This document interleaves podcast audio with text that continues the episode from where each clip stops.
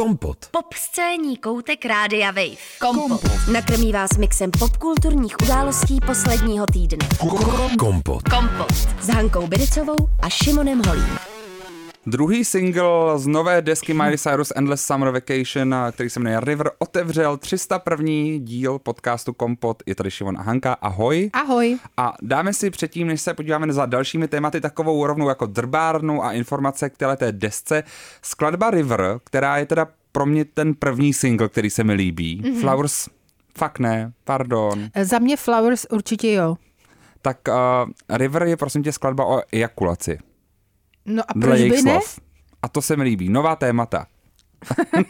Rozhodně, to je dobře. Uh, tu skladbu, uh, ta skladba míchá jako různý žánry, od uh, acidu vlastně prakticky, po house, po osmdesátkový kytary, post disco a zároveň Až po, Countess Luen. Je to tak. Prostě opravdu ta mluvená pasáž zní jako jakýkoliv song Countess Luen z Real Housewives of New York Hmm. a nezlobte se, ale já myslím, že Luen by možná měla být i v credits. Já myslím, že by měla být určitě před skokankou eh, na turné Minimálně. Miley Cy- Cyrus. Minimálně. Mě ještě zaujala právě drbárna kolem a, toho všeho. Prosím taková, tě, můžu se jenom to slovo? Ano, já slovo jsem si to, já, drbárna? jsem já, jsem si totiž, já jsem totiž zapadl teďka do nějaký kuchařský skupiny na Facebooku, kde jsou takový ty ženy 40 plus třeba z Turnova a používají slovo drbárna hodně mě to chytlo to slovo. Mhm, A prosím tě, to tam drbou v takovém uh, kuchařském... Hele, um, jsou tam jakože recepty, ale pak z ničeho nic tam přesně někdo vytáhne třeba náhodně Veroniku Žilkovou. To se mi líbí. A pak tam ty ženy píšou takový to, ale to je taková drbárna. Aha. A já myslím, že to slovo se musí vrátit zpátky do Mm, to, jo, češtiny. to já nevím, jestli tam někdy bylo, ale Bylo, bylo, Drbárna. prostě bylo drbárna. No, no. nicméně, drbárna k téhle té desce. Uh, ten, ta deska má svého kreativního ředitele, to mě zaujalo, který se jmenuje Jacob, Jacob Bixenman, což... Mhm. A je to její pes. ni- Nikdy jsem o něm neslyšel. A pak jsem zjistil, že ta, kromě toho nápadu na ten vizuál, té desky, tak se staral právě o oba dva videoklipy k obou singlům, jak Flowers, tak i k tomu River. A tak jsem si říkal, tak si ho rozkliknu, tohoto režiséra. A je to pes. Ale ne, když to rozklikneš, tak první věta na Wikipedii je, že to je americký model. o režii ani slovo. Tak jsem si říkal, Takže to je je, to zajímavý. Uh, ne, byl to člověk, který chodil čtyři roky s Trojem Sivánem. Mhm. A potom se rozešli. No a? A začal být evidentně už nejenom Influencerem, model, eh, ale umění. influencerem Miley Cyrus a stihnul eh, se tak například eh, právě stát modelem, který byl ve Vogue, ve V magazín. Mně se hrozně líbí, jak ty jsi takovej naivní, to je tak rostomilý. Tak samozřejmě, že spolu choděj. S kým? Na Smiley Cyrus. Ne, ježiš, jakože by byl by. No, Tak proč ne? proč ne? Teď to by mohl, ne? Ale Miley, jakoby a Miley, tím- myslíš, jo? Kolik je teďka Miley? 20? 30. No tak a jemu je 28, je to můj ročník. Uh, já nevím, jakoby jak dál máme elaborovat tuto teorii. To je- to ale to je drb- možná ale to je to drbárna. Pravda, možná to není pravda, ale uh, z toho, jak já znám život, a jsem tady o trošku díl než ty, tak já si myslím, že tenhle kreativní ředitel tohoto Alba, No jako kreativní nesčekoval jsem, ředitelů je ještě taky třeba večeře. Nesčekoval jsem, jestli náhodou má teďka nějakýho boyfrienda. Naposledy No ta jmenuje strojím se, na 2020. jmenuje no. se tenhle ten muž se jmenuje. A ne, jakože Miley Cyrus teďka. No, teď jo, jmenuje se jako tenhle muž, kterého se, jsem si nezapamatovala samozřejmě. No nicméně teda tenhle ten Ale člověk je ne. kreativní ředitel téhle té desky a ta deska a, vyšla před pár dny a musím říct, že po něk... Jako, myslím, že Miley nikdy neměla jako silný desky, že to byla zpěvačka singlů silných, ale ty desky byly často mes úplnej. Mm-hmm. A na téhle té desce se mi líbí mm, hodně těch skladeb. Jsem vlastně jako příjemně potěšený, je to takový mix všech jejich dosavadních žánrů. Mně se líbila ta deska, co si právě produkovala sama, dala ji potom volně k dispozici. Ano, to bylo Jo, to fajn. bylo dobrý. No a právě tady ta deska není zas tak daleko od Dead Pets, mi Ale přijde. já si myslím, že jsem eh, tady byla jako příliš divoká ve svých úsudcích a že to je prostě kamarád. Jo, samozřejmě, Hmm. že to je kamarád. No a, a co taky Twitter komentuje, respektive specificky gay Twitter komentuje, je to, že se na jedné desce objevuje na featu taky Sia, což znamená, že už jí Beyoncé konečně propustila z toho svého sklepa. Mhm, neměla ve sklepě? To neznáš celou tady ne. tu uh, teorii? S tím přišel, myslím, že brazilský Twitter a rozšířil se to a stalo se toho úplně virální věc, uh, že Beyoncé drží Siu ve sklepě u sebe doma a nepouští ven a ona jí furt musí jenom psát skladby další a další mm-hmm. a vlastně pak už to bylo docela jako pravidelná věc, že třeba na různých statusech Beyoncé nebo si se objevovalo jako, že si ho mrkni dvakrát, jestli jsi stále ve sklepě a tak. A, a to je to jenom vtipný, portugalsky. Mrkni dvakrát, když jí není vidět do obličeje, no, že? Právě. Je takhle, to je ten vtip. Haha. Taky. Dobře. Ale bylo tam jako, že bylo to nejdřív portugalsky mm-hmm. a potom se začalo stávat čím dál tím víc a víc jako rozšíření do dalších jazyků. A um, stalo se to prostě virální věc, snad dokonce, že už si je někdy komentovala, snad i Beyoncé, že, se to jako, že to není pravda. Jsem musela to dementovat, aby náhodou jako, nepřišla policie. Právě, do jejího sklepa. Bůh ví, co by tam našla. Hmm. Možná si ju. Hmm. Takže deska Endless uh, Summer Vacation, příjemná věc, uh, ceníme hodně, no a teď se budeme bavit o cenách. Budeme se bavit o eh, cenách, o Oscarech konkrétně samozřejmě, které eh, tyto ceny se eh, tedy rozdávaly vlastně včera v neděli, v noci a já jsem to neviděla, Šimone. Ty? Já jsem to taky neviděl, protože už mě teda ty ceremoniály nudí. Ale tímhle mm-hmm. bych udělal takovou výhybku uh, k ceremoniálu, který mě zaujal mm-hmm. a o kterém jsme neměli šanci vůbec mluvit, protože jsme byli nemocní nebo někde ve Francii, protože jsme bohatí, ale letáme tam helikopterama. Mrk, mrk, Hanko. Hodně. Ale to jsou bafty, protože možná jste si všimli, že Bafty byly tentokrát velmi diskutované a mm-hmm. specificky vystoupení Ariany DeBose, která přišla s takovým jako hodně specifickým momentem, ve kterém prezentovala různé ženy, které jsou nominované letos na ceny BAFTA, kterou údajně tu skladbu napsala sama, eh, jak potom to omlouval to vystoupení šéf cen BAFTA, což se mm-hmm. mi mhm. líbilo, že to na ní, na ní hodilo rovnou, ale já to vystoupení ve své hlavě slyšel tak třeba 75krát denně mm-hmm. od té doby. A já myslím, že na čase si pustit tam tak jako Pojď. krátkou ochutnávku Pust z toho. To. Já ti to možná ještě ukážu, takhle ať si to jenom připomeneš Já miluji, vizuálně. když mi ukazuješ ty věci v tom studiu, že jak vždycky děláme ten, ten zvuk. zvuk no to je prostě živý. A ještě ke všemu nic nikdy nevidím stejně, takže... No tak, tak se tady musíš otočit. Takže, jdeme na to. Hong Chao, Dolly D. Carry and carry with the sea. Dame Emma, I'm so fond. Anna girl, you were great and blonde. Danielle D, you broke my heart. Michelle, I've loved you from the start. Angela Bassett did the thing. Viola Davis, my woman king. Blanche Kate, you're a genius. And Jamie Lee, you are all of us. Já myslím, že to je zásadní. Já myslím, že takovouhle věc by potřebovali možná i český lvy. No tak. Víc trapna. Já myslím, že tohle není trapný vůbec. Ne, mě přišlo skvělý, jak jako polovina těch lidí nech, se jako modlila, že nebude zmíněná. Jasně. Jasně, že Ale se báli. jediná Jamie Lee vlastně tak spokojená. Trošku. Tak ta je spokojená, podle mě vždycky ta je právě obecně spokojená se svým životem. Já myslím, že to je jako člověk, kterým se inspirovat. Viola Davis to stejný, zase tak jako příjemně, tak jako jde do rytmu. Zaujalo mě, že Colin Farrell to okomentoval mm-hmm. a postavil se na její stranu a říkal, že vůbec nechápe, co se na tom jako kritizuje, že prostě to bylo zábavný a fajn. A to se mi líbilo, protože v mý hlavě Angela Bassett did the thing, mm-hmm. prostě se objevoval nonstop. To byl jak Homer prostě s činelama, že kdykoliv jsem nevěděl, tak můj mozek tam šel a já jsem právě proto trošku doufal, že uh, když, že prostě na Oscarech Angela Bassett potom vyhraje mm-hmm. Oscara, aby mohla říct, že did the thing, že tu věc prostě udělala. Ona to stihla na jiných cenách říct teda, potom po baftách, ale na Oscaru to bohužel nevyšlo, protože ji porazila Jamie Lee Curtis za snímek Everything Everywhere All at Once, tedy všechno všude najednou. A to je taky film, který získal sedm cen. Mm-hmm, takže gratulujeme. Nejvíc ten z 11 nominací možných, uh, tedy sedm. Je to nejlepší snímek a ty si viděla kolik z těch nominovaných v sekci nejlepších filmů? Hádej. Jeden. No viděla jsem žádný. Ani jeden? Mm-mm. To, ty jsem viděla trojúhelník smutku ani. Ten byl taky nominovaný? Jo. Ježíš Maria, tak to já jsem zase měla za seznam. já jsem měla nějaký úplně jiný seznam zase. Uh, neviděla jsem ani ten. Šimona, já jsem neviděla nic. Tebe zase, ale nejvíc před, před vysíláním tě šokoval Top Gun, že byl nominovaný to na film film šokovalo, roku. to jsem nečekala. A úplně. proč? Eh, protože je to taková eh, jako akční věc, podle mě, ne úplně vždycky vyhrávají Oscary akční filmy. No, hmm. takže to mě překvapilo.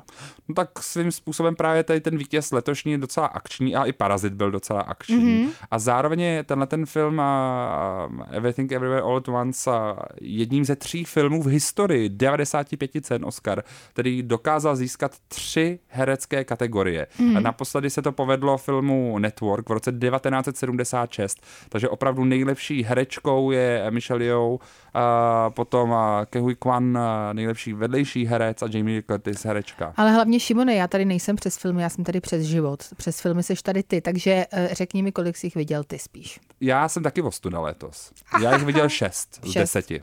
Z deseti? Je jich deset teďka, oni to rozšířili, aby právě tam byla ta diverzita těch uh, pohledů na film. Aha, tak já jsem jich opravdu zaregistrovala asi pět. Je tam, uh, je tam potom taky Avatar, Willis Inisherinu, mm-hmm. Elvis, Fablemanovi, Tar, Top Gun Maverick. Takže všechny filmy v podstatě, které vyšly. Vyšlo jich deset těch filmů. No, tak. Kompot. Pop scéní hodina rádia Wave kdykoliv a kdekoliv. Kompot. Kompot. Poslouchejte Kompot jako podcast. Více na wave.cz lomeno podcasty. Kompot. Úplně fascinující mashup jsem našel na internetu Dua Lipy a Moja. Každopádně budeme pokračovat a této drbárně o mhm. Oscarech, mm-hmm. protože mám takové trivie zvláštní. Mm-hmm. Uh, Alfonso Cuarón měl velmi silný rok letos. Byl nominován v sedmi různých nomi- kate- kategoriích. Mm-hmm. To je hezký, být za rok nominovaný vlastně sedmkrát, ale v jiný kategorii ale v jiný, no tak seš eh, multi instrumentální. To je docela hustý, sedou nominací za rok a k tomu všemu ještě je zajímavý uh, zmínit další rekord. John Williams, známý filmový skladatel hudební, ve svých 90 letech se stal v tuto chvíli nejstarším nominantem na Oscara v mm-hmm. historii a zároveň uh, porazil svůj rekord, který už nastavil předtím, má 53 nominací. Hmm, tak to je hodně. To je to je fajn. To znamená, že docela si měl práci Kolikrát v Hollywoodu. proměnil? Ty jo, to je dobrá otázka. Nulakrát. Ani jednou, ne, to ne. To, to, to, to, bylo smutný. To bylo opravdu smutný. Hodně smutný, no. To jako nevím. A hele, podívám se. Raz, dva, tři, čtyři, pět. No, jenom pětkrát. Ha, tak to je fakt smutný. To je docela smutný, co? To je hodně smutná zpráva. Pětkrát na tolik nominací. Hmm. A vo, naposledy vyhrál v roce 94 za Schindlerův seznam. Někdo a od té doby byl nemá nomino- rád. A od té doby přitom byl nominovaný fakt tolikrát. Pardon, že tady tak klikám. No. Já totiž se uh, dívám na róby večera, což je stejně to, co nás zajímá. A, a mám tam zajímavý oslý můstek dokonce. Tak pojď k oslý, oslýmu můstku. No já jsem totiž byla v Paříži. Jak už jsem prozradila minule. Helikoptérou. No, tou jsem tam nebyla, prosím vás, to se vám tady Šimon snaží namluvit, ale eh, helikoptéru jsem neletěla. Jedna. No a eh, všimla jsem si jedné záležitosti, kdy eh, jsem jako se hodně těšila na to, jak právě odjedu inspirovaná nejen tedy architekturou a uměním a podobně, ale taky a třeba... policisty. No a policisty s píšťalkami, co mě budou šikanovat. šikanovat na hřišti. Ale že právě mě třeba inspiruje i uh, Paříž, uh, co se týče módy, že? Hmm. Ale zjistila jsem, že vůbec že je mi líto francouzů i po této stránce, protože jejich posedlost nevybočovat z řady eh, se jako projevuje úplně jednoznačně právě na tom oblečení. Takže to, co nám tady prodávají celou dobu eh, v našich časopisech jako francouzský styl, francouzské, francouzská elegance a tak dále, tak je v podstatě jenom nuda na nudu, eh, kdy tedy je jako to nejlepší, co bych o tom oblečení jejich mohla říct, je, že mají čisté boty a nemají roztrhané věci na sobě, což je věc, která třeba mě se, mě se někdy nedaří. Jako, že zníš skoro jako taková módní konspirátorka. No. Lidi, proberte se, ve Francii není móda. Není. Já si fakt myslím, že není. Já si normálně myslím, že to není moda, protože uh, to je fakt jako uh, taková jako vypolírovaná nuda, kdy uh, se teda šedá vrství na šedou a kombinuje se s bílou a ideálně všechno černé, když je tak to je jako úplně nejlepší. Ale když teda eh, někdo jako má rád tuhle paletu, neutrální třeba, tak to já jako vůbec nehaním, naopak já ji taky mám ráda, ale třeba bych řekla, že můžeš jako eh, nějakým způsobem experimentovat se střihy nebo s různými materiály a tak dál. Ne, ne, Šimone, ne. Takže eh, jako opravdu taková ta klasika nad všechny klasiky, takový to, když eh, vám se vám v časopisu snaží říct, jak se máte teda opravdu oblíknout, aby vás všude na světě tedy označili za normálně oblečeného člověka, tedy hlavně ve Francii. Takže uh, vemte si na, na sebe to, co tam měli všichni. No, takže nuda. Hrozná nuda. Strašný zklamání. Mm-hmm. A? A? K tomu chci říct jenom, že ty jsi mě, ty jsi mě dneska chtěl překvapit. Protože ty jsi mi to řekla už uh, minulý ano. týden, nebo vlastně už jsi mi to psala tehdy z Francie, pohoršená nejdřív přišel dlouhý rent na téma policista mm-hmm. a potom přišel dlouhý rent na téma móda v Paříži. Ano a hlavně, když eh, v centru Paříže potkáte někoho, kdo má na sobě barevnou třeba růžovou věc, nebo já mám na sobě teď jako uh, modré, modré tričko, hodně jako výrazné, nebo něco, něco strakatýho a tak dále, stoprocentně víte, že to není francouz, je to cizinec. Mm. Já bych uh, udělala i klidně test. Jo, nedělala jsem ho tam, Jazykovej. ale mohla bych ho udělat. A myslím, že bych se fakt nemýlila. Takže ano. No a já jsem si dneska říkal, co takhle prostě štournout do toho a mm-hmm. pobavit Hanku. No, takže se eh, Šimon oblékl a pak mi udělal takovou malou modní přehlídku tedy v kavárně Českého rozhlasu. Ne, ale začalo to jinak, ne, začalo to jinak. Já jsem vůbec to všimneš a ty si rovnou řekla, to by to dneska sluší, mm-hmm. což mě trošku překvapilo. Mm-hmm. Tak říkám, Hani, jak jsem dneska oblečený. Aha, co je téma co je téma? mého outfitu? A já jsem se na něj tak podívala, když jsem to tady tak jako zkoumala do většího detailu, tak bohužel jsem řekla holokaust.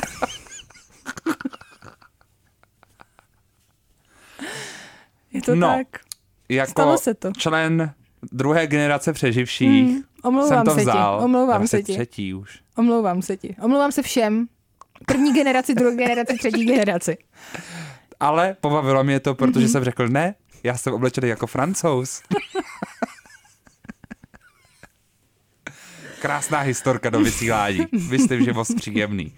No, nicméně, já radši se posunu k módě, protože další novinka na letošních Oscarech. Ale právě bych jenom chtěla říct, to byl můj ostlý můstek těm aha, róbám. No počkej, tak já, aha, mm-hmm. tak to, takže je tam jako ta byli paleta. Nudný. Byli nudný. No tak. a já k tomu mám právě zásadní informace, že Oscaři změnili pravidlo, protože změnili barvu koberce a strašně se to řešilo, že tentokrát nebyl koberec červený, ale byl takzvaně šampaň, uh, což uh, opravdu skoro v každém módním, jakoby, na každé módní stránce, ale i té popkulturní se vlastně řešilo, že to trošku ztratilo ten glamour toho a že mm-hmm. červené koberce prostě mají svoje kouzlo. Jako je pravda, že když se na ty fotky koukám, tak mi tam něco přijde zvláštní, ale mě spíš zvláštní přišly ty divné růže, které se tam jakoby trčí v každé té fotce, uh, no, tak to mi přišlo zvláštní. A že tam není ten červený koberec, jsem si nevšimla, ale je pravda, že tam není. Vypadá to zajímavě, vypadá to jako u Kim Kardashian doma. Mm,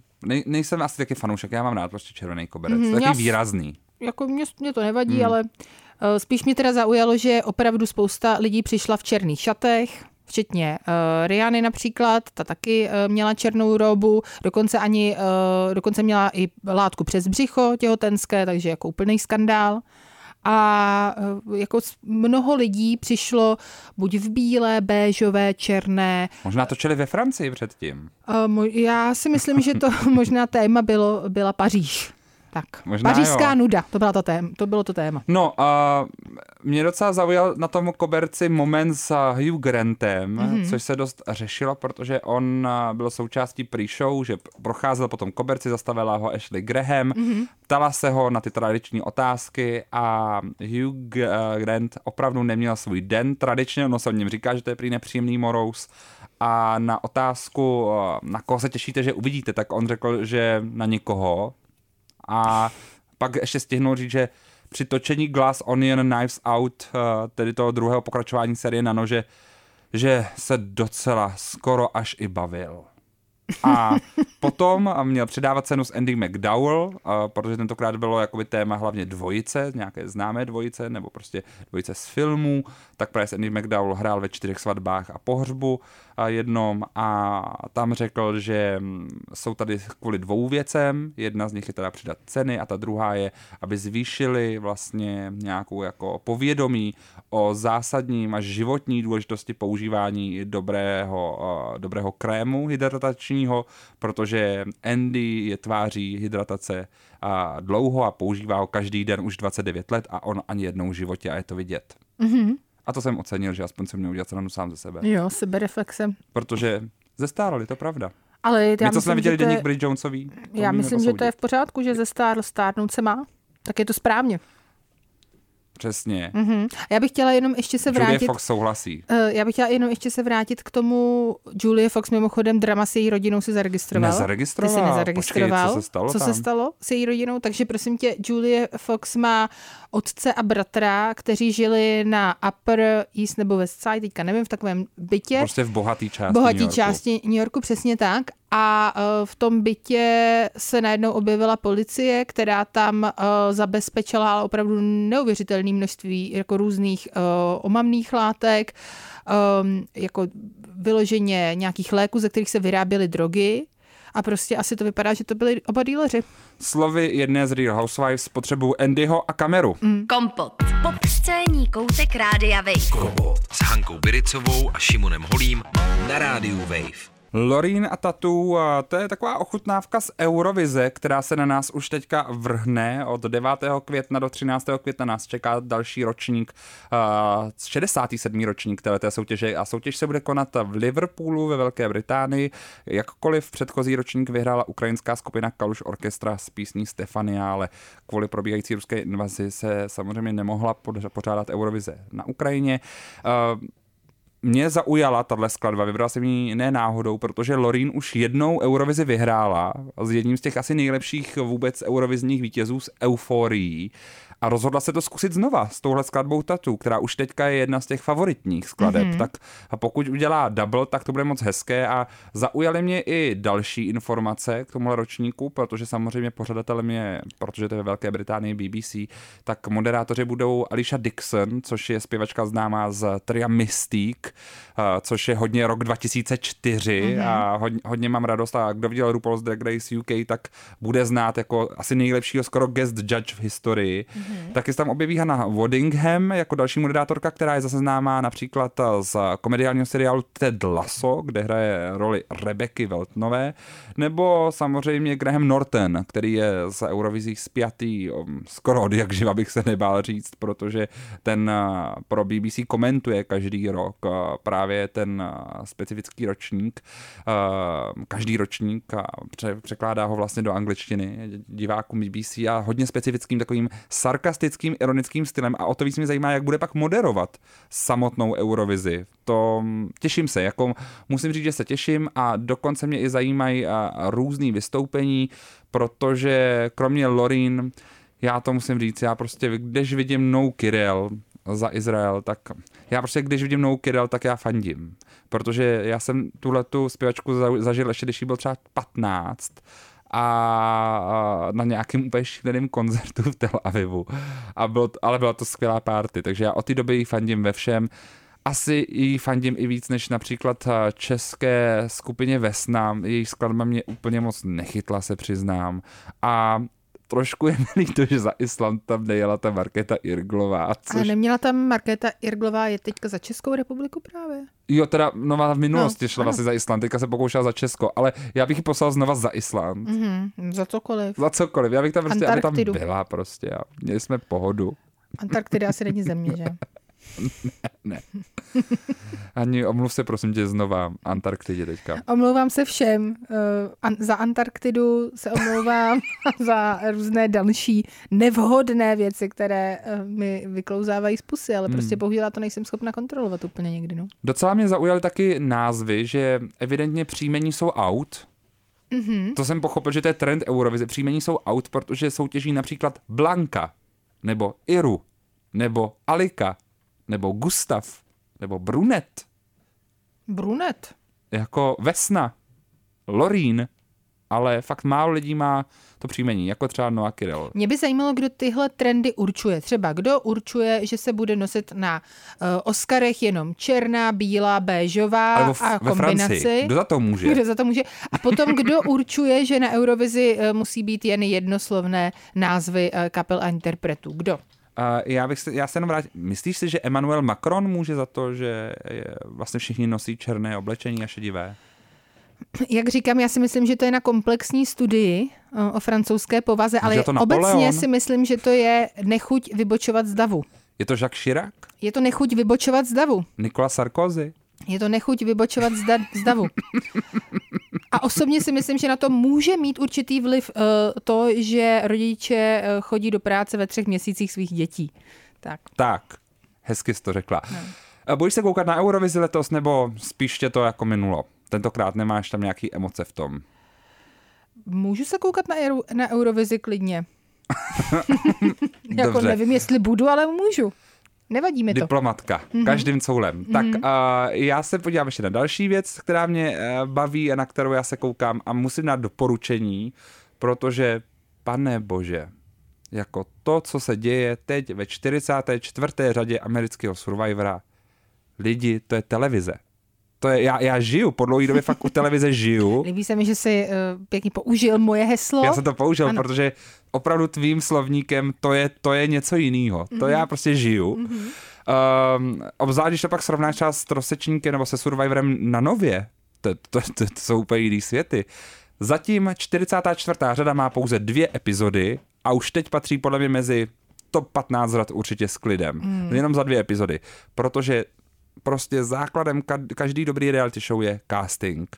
A když máš dobrý soutěžící, je těžký to pokazit. Jede to jako po másle, jo? A tady teda tentokrát to je, to je ale co člověk, to něco fascinujícího. Jako uh, za prvý už mám svoji favoritku, Karolin uh, Weiger, která jako málo kdo podle mě jako v historii Survivora předvedl tolik za dva díly. Už dokonce ten pilotní díl začíná jenom tím, že vlastně, a to je snad poprvé možná i v historii Survivora amerického, je, že se jako otevře ta čtvrtá stěna a je tam moment záběr z natáčení těch confessionals, toho momentu, kdy ty lidi vlastně sdílejí sami před kamerou ty své pocity.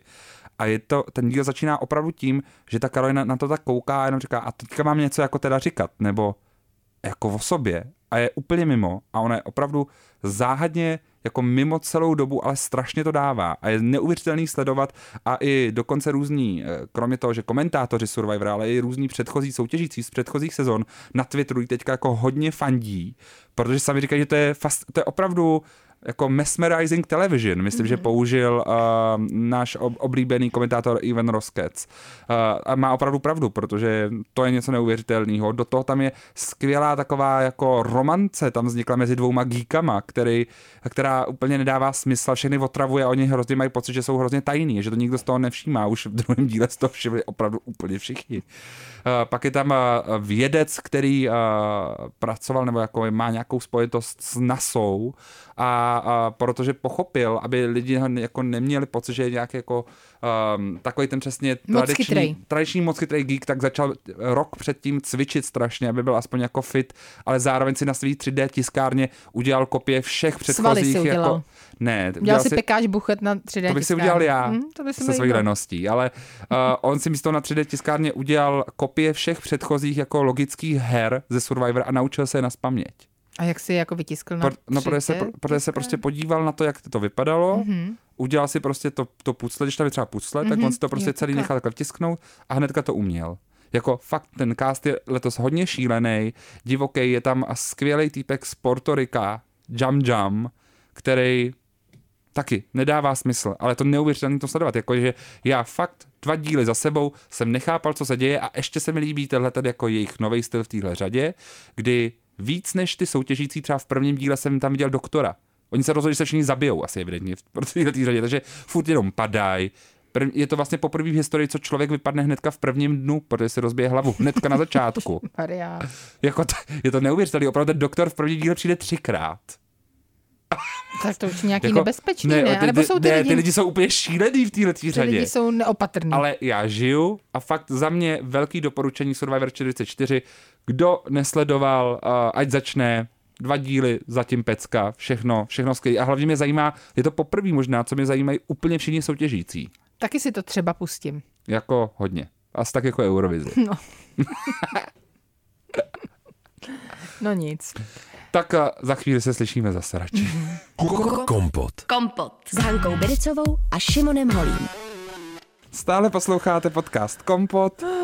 Je to tady divoký dneska a... Šimone, povídej teď uh, tu historku, co jsi mi řekl. Ne jako, že bez toho konce, prosím tě, jo, ten konec zase nebyl hodnej, ale ne, já ne, teďka ne, jsem si říkal, co ne, chceš, ne, ne, ne, to abych ne. říkal. Ale eh, ta, Jako o Real Housewives? Ano. No tak prosím vás, Real Housewives of Atlanta, to je jeden velký mes. Uh, prostě v minulý nebo předminulý řadě se připojila Drew Sidora, Mhm. uh, herečka, zpěvačka a byla v nějakém filmu, jsem, já jsem ti posílal, že byla v nějakém filmu z 90. že no byla šokovala. známá Byla asi herečka docela v jako, 90. taková ta C-čková 90. No. herečka, co trošku se objevovala. Jakože její obličej znáte asi jo, možná i vy. někdo to rád blond, Mhm. mm-hmm. u bratrů Váncových vlastně hrála. To mě zaujalo. A mně se jako hodně líbí třeba jako, jako, jako No. člověk. Jakože mi přijde jako hezká. Mně se hodně líbí její ex-manžel, Ralph Pittman. Mhm. Mm-hmm. Jako opravdu musím říct, ty řady, kdy tam byl. Koukal je- ses rád. Jako, mm, komentoval jsem to párkrát podle mě. Akorát jako, teda v jeho případě eh, to, jak vypadá, úplně nemečuje eh, s jeho Přesně tak. osobností. Byl to taky ten tomu. moment, že jako když jsem si vypnul zvuk, tak Jo. to bylo skvělý. Ale když mluvil, Ale když mluvil, pane bože, ten člověk je jako opravdu šílený. úplně A šílený. Šikanuje, šikanoval celou dobu svoji ženu a jenom dám Ale řekni ukázku, jak. jo. Například na, začal psát knihu o tom, jaké to je být rodič a hlavně, jak to je být rodič, když adoptujete něčí Ne. dítě. Ne? Ne, ne, ne, právě, že Počkej. jaký je to být rodič, vychovávat dítě, které, jako, které není, jehož on není otcem. No ano, ano. Tak, ale bez říct. adopce právě. Aha. No a právě. Čekali byste, že bude adoptovat to dítě? Mm-hmm. ne. A ještě ke všemu, Nedovolí té ženě toho dítěte si tu knížku přečíst. a ona se o tom dozví, až když on to jde eh, řešit s nějakým agentem a tak dále, že vůbec takovouhle knížku o rodičovství jejího dítěte píše, které potom ale odmítne adoptovat. úplný úlet. No, uh, snažili se spolu být fakt hodně dlouho. Fakt myslím, že ta Drew do toho dala strašně let uh, práce, protože začali spolu chodit v roce 2013, vzali se v roce 2014, takže opravdu mnoho mají spolu, nebo jako sdílejí spolu uh, tedy ty dvě děti uh, a ne, mají společně dvě děti a Mají ještě spolu jedno, dvě děti a jedno, a jedno, jedno z předchozího, přesně. No a teď se rozvádí. Není to úplně překvapení, protože už v předchozí radě Real Housewives of Atlanta se hodně řešilo, že uh, údajně jsou tady nějaké jakoby drbárny o nevěře ze strany Ano, Ralfa například, Pittmana. co dělal eh, na Floridě. To by mě taky pořád Jo, zajímalo. to, na to nebyl hlavně schopný nikomu odpovědět. Tím jsme nikomu. se o uh, Pitmanových vlastně, s tím jsme se s Pitmanovými seznámili, uh, že uh, oni vlastně vkročili do té reality show uh, s tímto příběhem, že Ralph byl na Floridě a odmítl vlastně sdělit, jak dlouho Co tam tam byl, dělal, s kým s tam kým byl, tam byl. kde byl vůbec a co tam dělal. No, A proč, proč se tvrdí, že tam byly nějaký ženy? Přesně tak.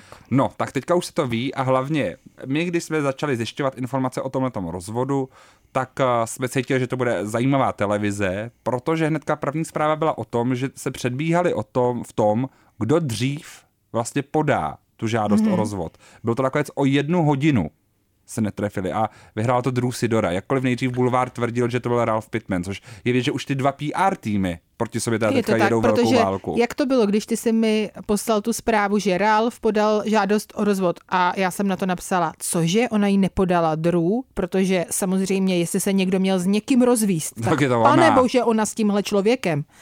A e, nakonec teda, uf, dopadlo to dobře, stihla to o 60 minut dřív. Ty příběhy, které kolem toho teďka jsou a je, nutný to teda brát s velkou rezervou, protože ty PR týmy teda teďka jedou velký battle, jsou šílený typu toho, že si vlastně Ralph Pittman za peníze Drew Story dokonce platil svoje milenky a stejně se teďka vlastně soudí On o měl její přece peníze. tu asistentku, takovou tu starší Přesně, on dámu, která měl ho, starší dámu. e, mu nabízela masáže pořád. Jo, a vlastně a říkal, že to je přece kamarádský. Jo, to je že kama- je sám hodně s tou, sám s tou jinak velmi pohlednou Mhm. ženou, která mu dělat zdarma masáže jeho těla sama.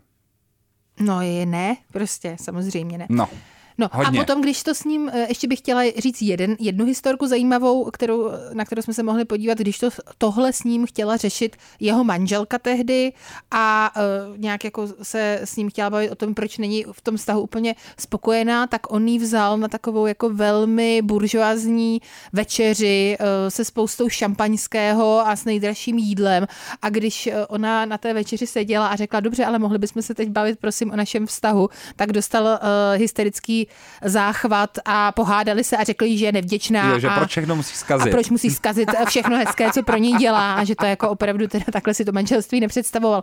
A uh, já myslím, že to má určitě spoustu názvů, uh, toto chování, gaslighting, uh, myslím, A že... mimochodem byl jak skvělý, říká, že honey bom, bombing, nebo takový to, že, že někoho se snažíš jako hmm, uh, obalamutit. honeycombing. Honey, Nevím. něco. Nevím. Honey potting. Možná, nevím. Nicméně střihači, střihači téhleté reality show, těm se už tak, jako by jim, jim, jim bylo líto, eh, dru, že normálně jim museli udělat jeden Je celý tak. díl, kde museli napsat jako doslova, co to znamená gaslighting Jo. a ukázat momenty, kdy to, kdy jí to dělá. Ty chvíle, kdy se uh, teda její manžel dopouští uh, tohoto chování s normálně velkýma písmenama gaslighting. Toto je gaslighting. Drew, halo. A ona to stejně se snažila zpracovat a pracovat na tom Tak vztahu. já na druhou stranu chápu, že když máš s někým dvě malé děti a je to ješ, jako ještě ke všemu nepodařený předchozí uh, vztah, uh, kdy ten syn vlastně asi opravdu na tohodle nového otce vlastně hodně spolíhal, tak rozumím tomu, že snaha zachránit ten vztah je velká samozřejmě, ale v tomhle případě prosím Jsi ne. byli zamilovaný, láska. Pro lásku dělá člověk No, hodně. možná ona, já myslím, že uh, tady Ralf No, úplně ne. Ale ona fakt jo. Možná ten No. lásky schopen není. Kdo no. lásku úplně asi teďka necítí k někomu, je taky, Mhm, hezký oslý můstek, že jo, se mi víš, to. kam tam jdu? Ano, takže eh, kdo necítí lásku, Ke komu? nově, ke komu, Eh, je to trošinku nečekané, ale před třemi eh, dny nás ochromila, nás, kteří Šokující sledujeme uh, tyto, tyto zprávy, uh, sdělení, že na Met Gala, které se koná vlastně ka- vždy každý rok, první pondělí v květnu, se zřejmě neobjeví možná Kardashianovi. Nikdo, z Nikdo. nich. Nikdo prý nebyl pozvaný. No, prý ne. Eh, Objevila se tato zpráva na Page 6, kterou uh, Bethany Frankel, moje oblíbená uh, housewife bývala a teď tedy autorka mnoha podcastů, které ráda poslouchám a kterou eh, tuto kauza taky velmi zaujala, tak řekla ani, že když se to objevilo v Page 6, a.k.a. The Bible, protože to je opravdu taková jako New Yorkská Bible, Bible bulváru, drbárny, Drbárna New Yorkská. drbárna uh, z New Yorku, přesně tak, ta hlavní. Takže možná, že to i by mohla být pravda a dokonce jí to tak zaujalo, že si tedy do uh, vlastně toho podcastu uh, pozvala um, ženu, která napsala autobiografii Anny Wintour, uh, Amy Odell, aby to s ní vlastně nějakým způsobem zkomentovala. No a proč si myslíš, že Anna Wintour už nemá v lásce Kardashianovi? Uh, Amy Odell právě řekla, že si myslí, že ten loňský ročník, kdy uh, se toho večera zúčastnili všechny Kardashianky v podstatě, hmm. to znamená opravdu jako celá široká rodina. Zenit té rodiny. Takže to možná opravdu znamenalo jako takový úpadek toho večera, hmm. to dno v podstatě. Jako řešilo se jenom roztržený šaty po Marilyn Monroe. A Další věc je, že dříve headlinerem eh, takovéto události, nebo této události Met Gala konkrétně byli lidé jako Beyoncé, Rihanna a různí jako opravdu jako osobnosti eh, té kulturní scény a právě loni to byla Kim Kardashian a já bych jenom znovu jako zdůraznila v čem, jo, v šatech prostě po Marilyn Monroe. Jako mně to přišlo hrozně mně to celý přišlo jako strašně vulgární, hrozně nevkusný, uh, nesouvi- ani vlastně ona jako headlinerka na sobě měla oděv, který vůbec nesouvisel s tématem toho večera, to už jsme tady řešili. Za mě velký špatný a myslím si, že eh, to asi klidně takhle mohla vyhodnotit i Anna Vintur, možná i vlastně lidé, kteří opravdu jako s módou nějakým způsobem eh, jako žijou a souvisí, tak eh, takovýhle feedback mohli dát, protože za mě ano, byla to Amerika, ale jako v tom nejnižším slova smyslu. Jako Chceš, že Marilyn Monroe je nejnižší Amerika? Ne, vůbec. Já si myslím, že její šaty mají zůstat v muzeu, ale tohle muzeum, ve kterém ze kterého ona si to, ty šaty půjčila, ještě je nějaké muzeum kuriozity, jo. takže prostě, ale opravdu. takže já prostě si myslím, že tam je souhra okolností, eh, které nejsou úplně šťastné. Za mě úplně prvopočátek je, že téma toho večera tehdy bylo uh, vlastně konec 19. století v Americe a Kim Kardashian si na sebe vzala šaty Marilyn Monroe. Jakože hmm. kde je ta souvislost? To je ta první věc. Druhá věc, že samozřejmě je to určitě nějaký artefakt a hlavně, a to právě Bethany Frankel hezky zdůraznila v tom svém rentu a podcastu, že Met Gala, eh, ta akce existuje proto, aby se právě móda nějakým způsobem dochovala pro budoucí generace. To znamená, že vlastně všechny ty ten výtěžek eh, z té akce potom jde na prezervaci těch kostýmů a různých vlastně oděvů, které eh, ta galerie, eh, hmm. to, to, to muzeum vlastně spravuje. A Kim Kardashian si na sebe vzala jeden z takovýchhle oděvů, které tady vlastně asi by měly spíš zůstat pro všechny generace, které přijdou po nás. A my jsme se potom půl roku bavili o tom, jestli je potrhala nebo nepotrhala. Řeknu to jazykem mladých lidí. Myslíš si, že jsou Kardashianovi ve, flo, ve své flop éře? Myslím, že jo. Že jo? Já Doufám. Už, já už mám pocit, že už já si myslím, bylo. že eh, bohužel teda Kim fakt uh, úplně nepomohl ten rozvod, eh, no, nový partner taky to nevyšlo, že hmm. ta jako je rozhodně podle mě ve své flop éře, možná ne finančně, ale uh, ten, ten obraz její teď podle mě není jako úplně ten, který by si nejvíc přála. Hmm. Takže myslím si, že jeden, jedna po druhé tak nějak jako klopítají, uh, prostě vůbec jako nedosahují asi úplně těch Eh, té, té image, které, kterou bych chtěla. A já si myslím, že vůbec nikomu neuškodí, když chvilku neuvidíme jejich obrázky, hlavně jim. Jo, hmm. já si hmm. myslím, že jim by nejvíc uh, vlastně pomohlo, kdyby se chvilku neobjevovali, protože kdy Kim Kardashian právě chytla nejvíc druhý dech bylo a tehdy to samozřejmě byla tak jako velmi traumatická událost, ale když byla připadena v Paříži před uh, mnoha lety už teď vlastně hmm. a uh, ona potom se z jasných objektivních důvodů přestala ukazovat na veřejnosti po nějakou dobu. A po tom, co e, vlastně tuhle pauzu měla, která určitě byla jako z bezpečnostního, z bezpečnostních důvodů, z důvodu e, jako ochrany nějakého svého mentálního i fyzického zdraví, ochrany své rodiny, ale potom samozřejmě ten vliv na, na to, jak byla zase znovu přijata, byl hmm. obrovský. Takže já si myslím, že klidně by tohle mohli vyzkoušet znova uh, pro dobro nás všech. Máme tak 15 vteřin ještě, tak se tě rychle zeptám. Mm-hmm. Otázka ano, ne. Myslíš si, že taky mohlo roli hrát to, že se ukázalo, že Kim Kardashian věděla o tom, že uh, Kanye West uh, vlastně propagoval nacismus a hrál si s názvem Hitler jako názvem své desky? Že vlastně tak jako trošku Jo, jestli si myslíš, pod... že tohle byl ten důvod, proč ji o to teďka nepozvali? To vědomí o tom je antisemitismu. Ne, to si myslím, ne. že určitě ne, protože tématem toho večera je Karl Lagerfeld a to je velmi problematické. Mějte se krásně. Naschledanou. Kompot. Pop scéní hodina rádia Wave kdykoliv a kdekoliv. Kompot. Kompot. Poslouchejte Kompot jako podcast. Více na wave.cz lomeno podcasty. Kompot.